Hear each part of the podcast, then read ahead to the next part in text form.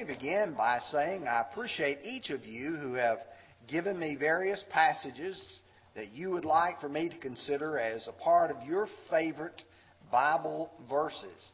I will tell you that for the near term, most of these are going to be passages of mine which at one time or another I have found to be very encouraging, to be very helpful, not only as a preacher, but also trying to live the Christian life. I want to begin tonight by pointing out that we're all, at one point in our life, challenged by problems. As Brother Brian prayed in our prayer just a few moments ago about the various kinds of troubles and difficulties that various ones are going through, and we each go through different kinds of challenges, different kinds of problems. And when we're going through them, we have to do a little bit of self inspection. And one of the things that you and I ask is, why am I going through this particular problem? We try to analyze did I do anything? Did I say anything that brought this trouble, brought this problem on me? Sometimes we do, sometimes we don't. We also look at that and ask the question how am I supposed to respond? What am I supposed to do? What am I supposed to say? How am I supposed to react to this? A third aspect of it that I think all of us struggle with is Does God care that I am struggling? Does He see the problem that I am facing? Is He with me during this? You know, I'm trying to be faithful to God. I'm trying to love Him, to be one of His children. And does God see the trouble that I am enduring, and is He with me through the trouble? To me, the account of Joseph provides some great encouragement. Whenever I read Genesis 50 and verse 20, I see some encouraging words.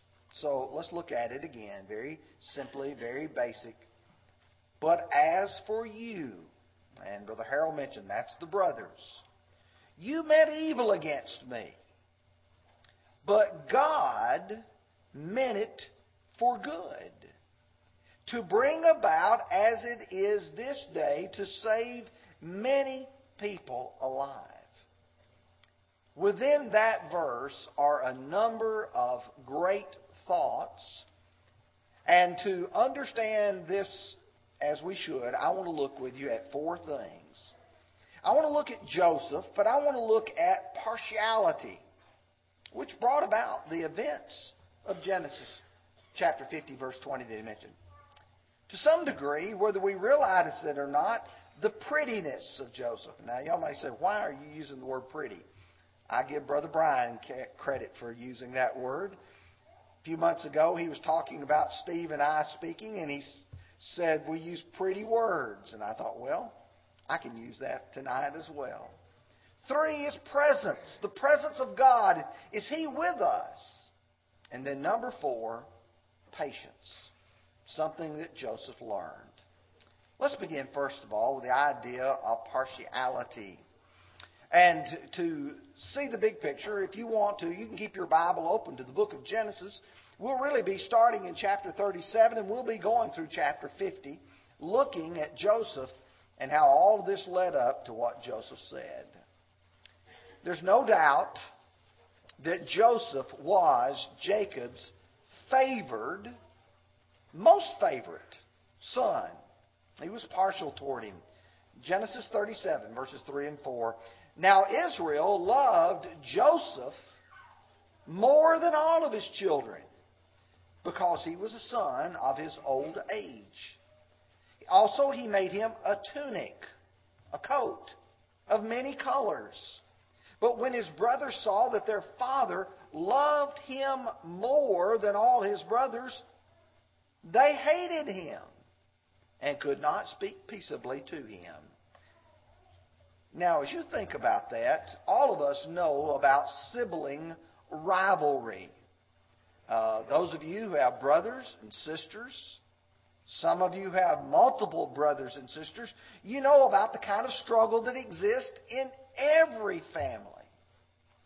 But whenever you take one child and you treat them better than you do the other children, you are going to exacerbate that sibling rivalry to a new level. Jacob should have known that. Because if you go back to Genesis 27, you will remember that his father Isaac and his mother Rebekah, each of them had their own favorite. For Isaac, his favorite was Esau. He liked a manly man, one who liked to go out and be a hunter. On the other hand, Rebekah loved Jacob. And that rivalry brought about some tremendous conflict within that home. In fact, the conflict arose to such a level that Jacob had to leave home and go to Rebekah's family in Padan Aram. You see, rivalry produces problems, but God forbids such. When you read, for instance, the Old Testament indication in Deuteronomy chapter 21, verses 15 through 17, God anticipated that there would be situations where you would have those you loved and those you didn't love. And he said to Moses, If a man has two wives, one loved and the other unloved, and they have borne him children, both the loved and the unloved, and if the firstborn son is of her who is unloved, then it shall be on the day that he bequeaths his possessions to his sons that he must not bestow firstborn status on the son of the loved wife in preference of the son of the unloved, the true firstborn. But he shall acknowledge the son of the unloved wife by giving the, as the firstborn by giving him double portion of all that he has. For he is the beginning of his strength. The right of the firstborn is his you see, God said you can't show partiality. The firstborn will get his right due, even if he is not of the loved wife. If you go a little bit further to Exodus 23, verse 3, you shall not show partiality to a poor man in his dispute. God wanted justice. God wanted fairness. And you see partiality that led to the events of having Joseph taken and sold as a slave. In James chapter 2, verse 1, verse 4, verse 9, you read, My brethren, do not hold the faith of our Lord Jesus Christ, the Lord of glory, with partiality. Verse 4 Have you not shown partiality among yourselves and become judges with evil thoughts? Verse 9, but if you show partiality, you commit sin. You see, the Bible's pretty clear about this.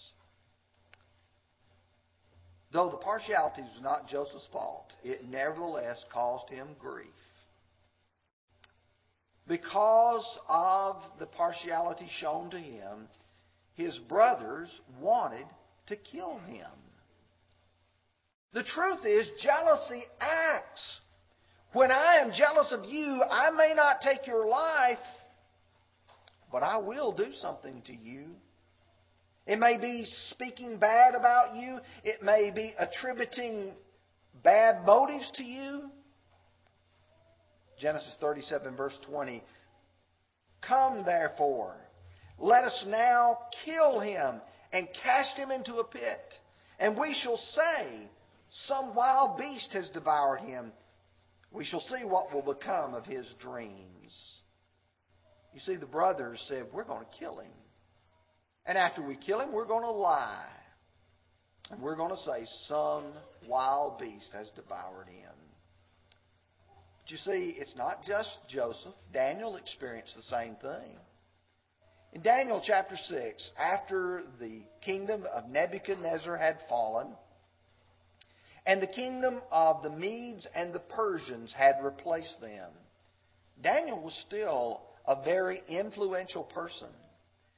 Daniel describes in chapter 6, beginning with verse 1, it pleased Darius to set over the kingdom 120 satraps to be over the whole kingdom, and over these three governors, of whom Daniel was one, that the satraps might give an account to them, so that the king would suffer no loss. Then this Daniel distinguished himself above the governors and satraps, because an excellent spirit was in him. And the king gave thought to setting him over the whole realm. But you know, verses 4 and following demonstrates what happened. The satraps, the other governors, they said, We can't handle this. We don't want Daniel to have that position of responsibility and power, so they sought a means to accuse him. You may have people who envy you simply because others appreciate your talent and your work. You may be a child who's at school and you may be working really hard to make that A. You know what's going to happen? You work real hard to make that A, the teacher pats you on the head, and you know what's going to be said? You're the teacher's pet. Because you worked hard. Other times, you are going to be the person who is favored, and people are going to say something badly about you because of that. Joseph knew what it was to suffer because of partiality. Number two, prettiness. Joseph was a handsome man. He had good looks. I want you to notice with me chapter 39, verse 6. Thus he left all he had in Joseph's hand. He did not know what he had except for the bread which he ate. Now Joseph was handsome in form and appearance. Joseph was a man who physically would have been attractive. He had a physical form about him that was fine nature. That's the reason why Mrs. Potiphar found him so attractive. But you see, in the Bible, pretty people face some unique challenges. You can look at people like Joseph who became the object of lust. You can look at Sarah, Abraham's wife. Joseph was 17 years old, you might understand that. Sarah's an older woman. Genesis chapter 12, and it came to pass when he was close to entering Egypt that he said to Sarai, his wife, Indeed, I know that you are a woman of beautiful countenance. Therefore, it will happen when the Egyptians see you that they will say, This is his wife, and they will kill me. Abraham was concerned because he knew how good looking Sarah was. It wasn't just that.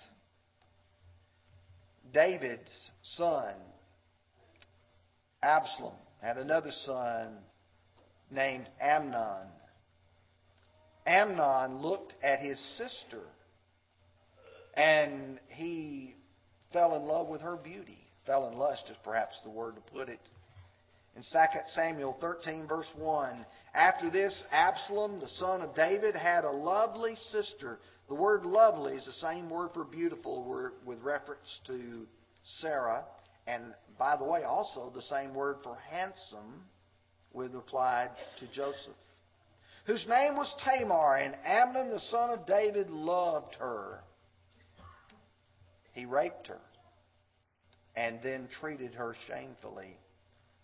Her beautiful appearance was tough for her. You go on and look in that same family, Absalom himself, Tamar's brother, was a handsome man. When you go to 2 Samuel 14, now in all Israel, there was no one who was praised as much as Absalom for his good looks. From the sole of his foot to the crown of his head, there was no blemish in him. And when he cut the hair of his head, at the end of every year, he cut it because it was heavy on him. And when he cut it, he weighed the hair of his head at 200 shekels, according to the king's standard. Now go on to read verse 27. To Absalom there were born three sons and one daughter, whose name was Tamar. She was a woman of beautiful appearance.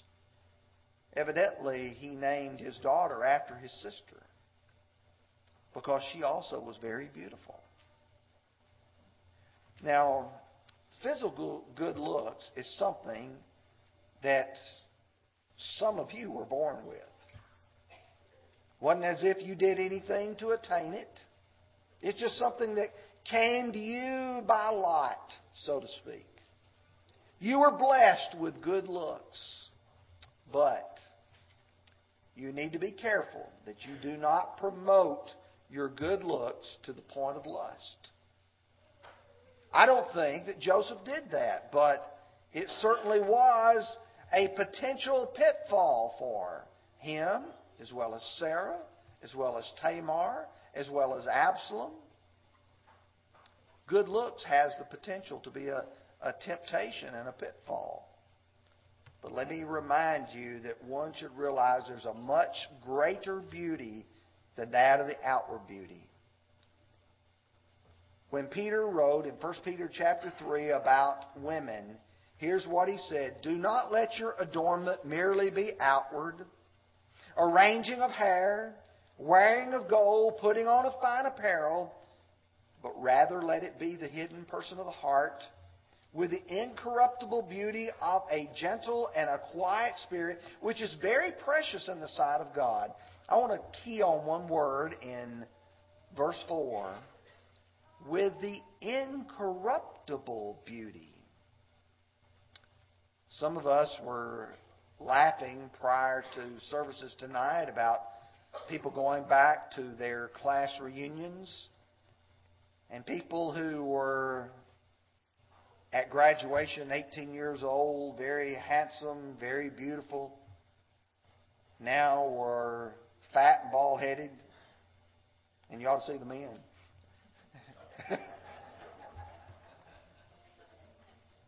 the truth is, for all of us, as Solomon observed in Proverbs 31, charm is deceitful, beauty is passing.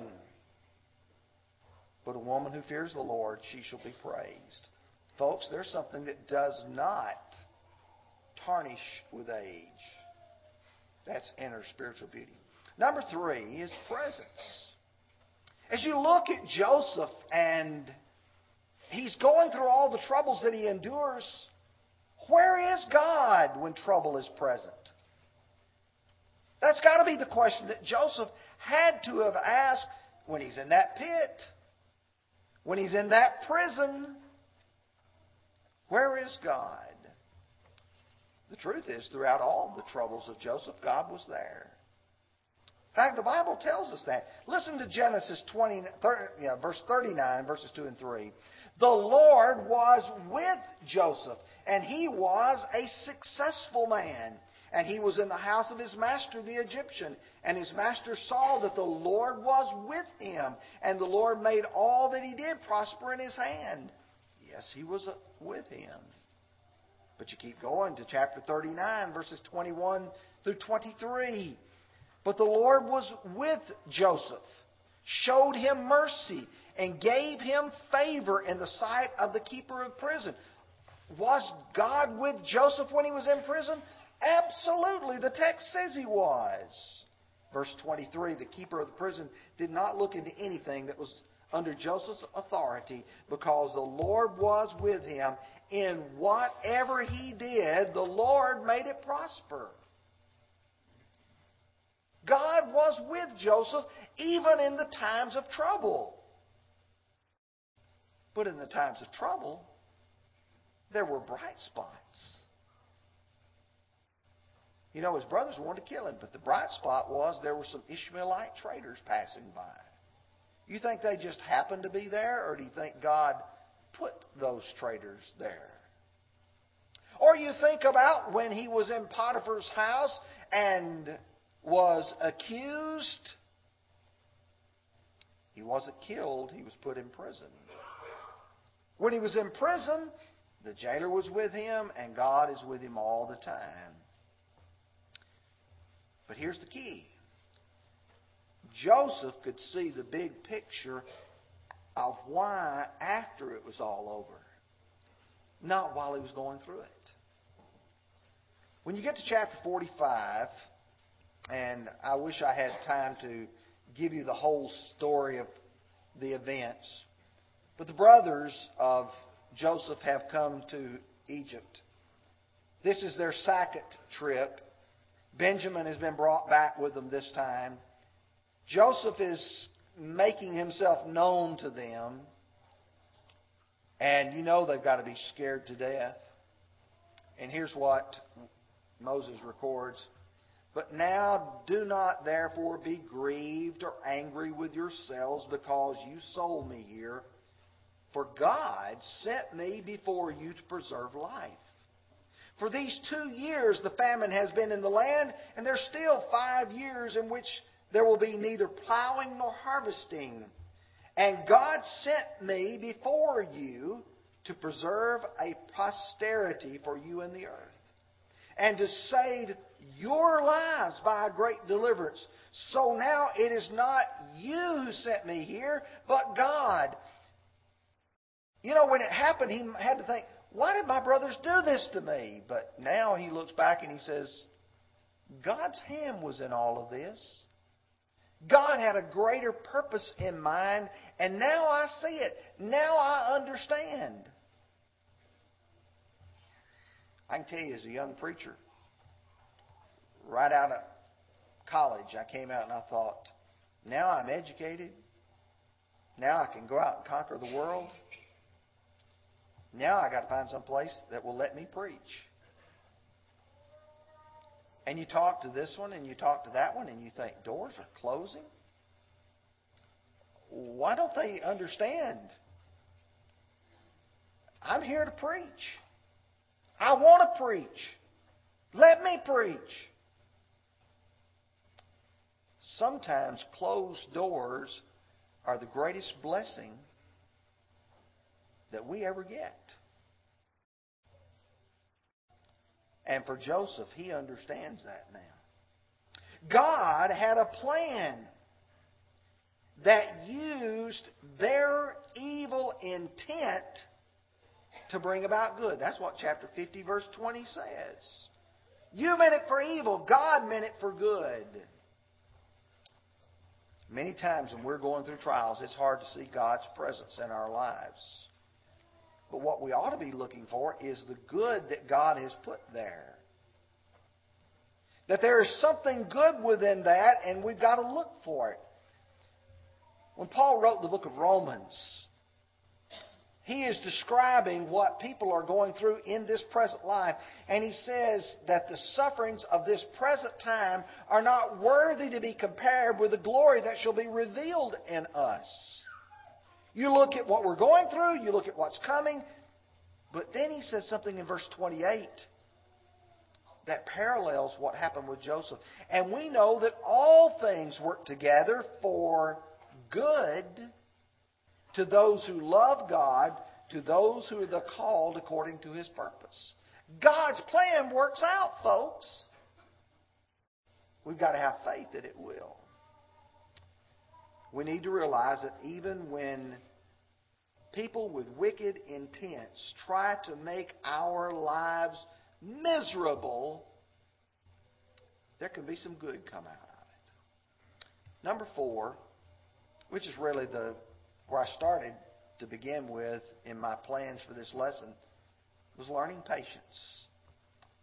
I think there's a valuable thing to look at the timeline of Joseph's life. You know about him growing up and his father making him this coat of many colors. But when we start noticing the dates in his life, at age 17, he's sold into slavery. Some of the young men sitting back here are 17 years of age, thereabouts, some a little bit older. Can you imagine being yanked up from your family right now with nothing but the clothes on your back and being taken to a land far away and being made a slave? What are you going to do when you get there? How are you going to respond? How are you going to act? Are you going to be bitter and say, everybody mistreated me? or are you going to make the best of it? Genesis 37 2. This is the history of Jacob. Joseph, being 17 years old, was feeding the flock with his brothers. That's when it happened. You have to do a little calculation, but it's at 28 years of age, 11 years later, when he interpreted the butler and the baker's dreams while he was in prison. That means that the 11 year time span from the time he was sold into slavery to the time he interprets their dreams, that's the time that he served Potiphar. There were some good years in there. Things went pretty well for him. He had achieved a level of responsibility and priority in Potiphar's house. Chapter 41, verse 1 says, Now it came to pass at the end of two full years that Pharaoh had a dream. That's why I know he was 28, because the next thing is that when he stands before Pharaoh, he's 30 years of age. Chapter 41, verse 46. Joseph was 30 years old when he stood before Pharaoh, king of Egypt. It took 13 years to go from this colorful coat to the king's court. Not all that time was bad. But Joseph had to learn patience during that period of time. And many times, you and I feel like God's plan ought to work faster. When you start out in life, some of you getting a job, you know what you want to be? You want to be the senior manager the day you start. Not going to happen. You're not going to start out as vice president. You're going to be the guy that they hand this stick to, and on the end of it, it has bristles or it has a mop. You're going to be the guy that's going to be given the low man on the totem pole job. And you're going to have to learn.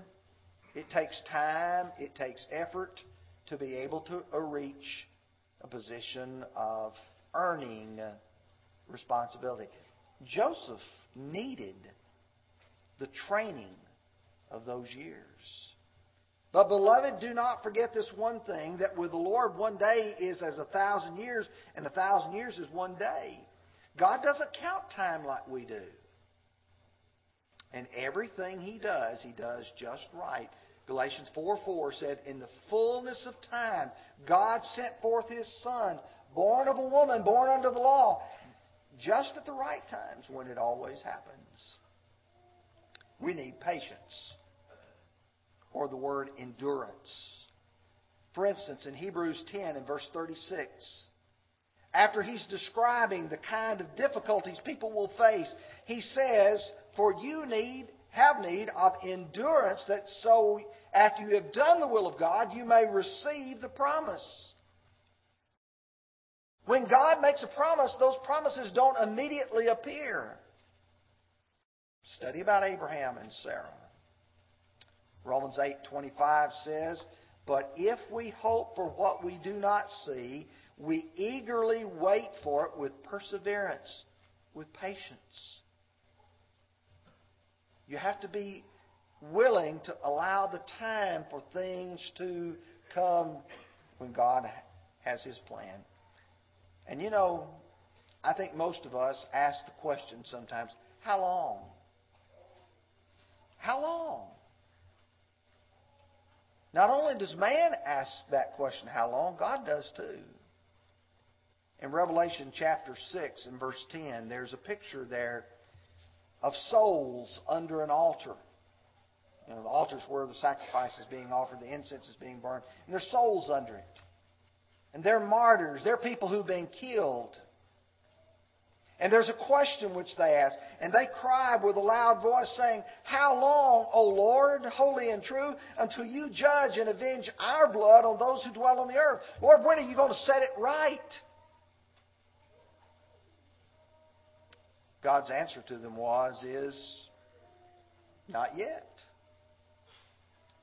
You go to Hosea chapter 8 and verse 5, the latter part of that verse. Your calf is rejected, O Samaria. My anger is aroused against them. How long until they attain to innocence? God is looking and saying, okay, you're wanting to ask how long. My question is, how long until you correct your life? Joseph persevered through many challenges, all the time being used as a tool of God. He served God's purposes. God took care of Joseph's needs and brought about his will. And because of Joseph, people's lives were saved. Particularly the lives of the family that was going to bring the Savior into the world. There's an old phrase when life gives you lemons, make lemonade. That's exactly what Joseph did. Whenever he was given a bad situation, he always found the good in it, he developed it, and used it. I go back to Genesis 50, verse 20. As Joseph looks to his brothers, he said, You meant it for evil against me, but God meant it for good.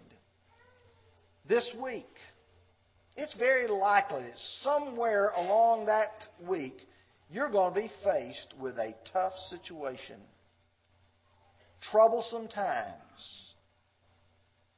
And you've got to say, what am I going to do with this?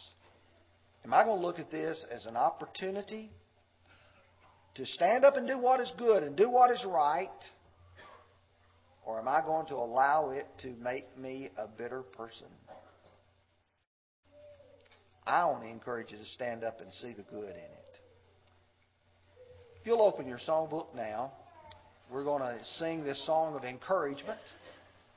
If you're not a Christian, we want to urge you to be obedient to the gospel plan of salvation faith, repentance, confession, and being baptized. If you're a child of God and you need to be restored to faithfulness, we encourage you and invite you to respond as well as we stand, as we sing.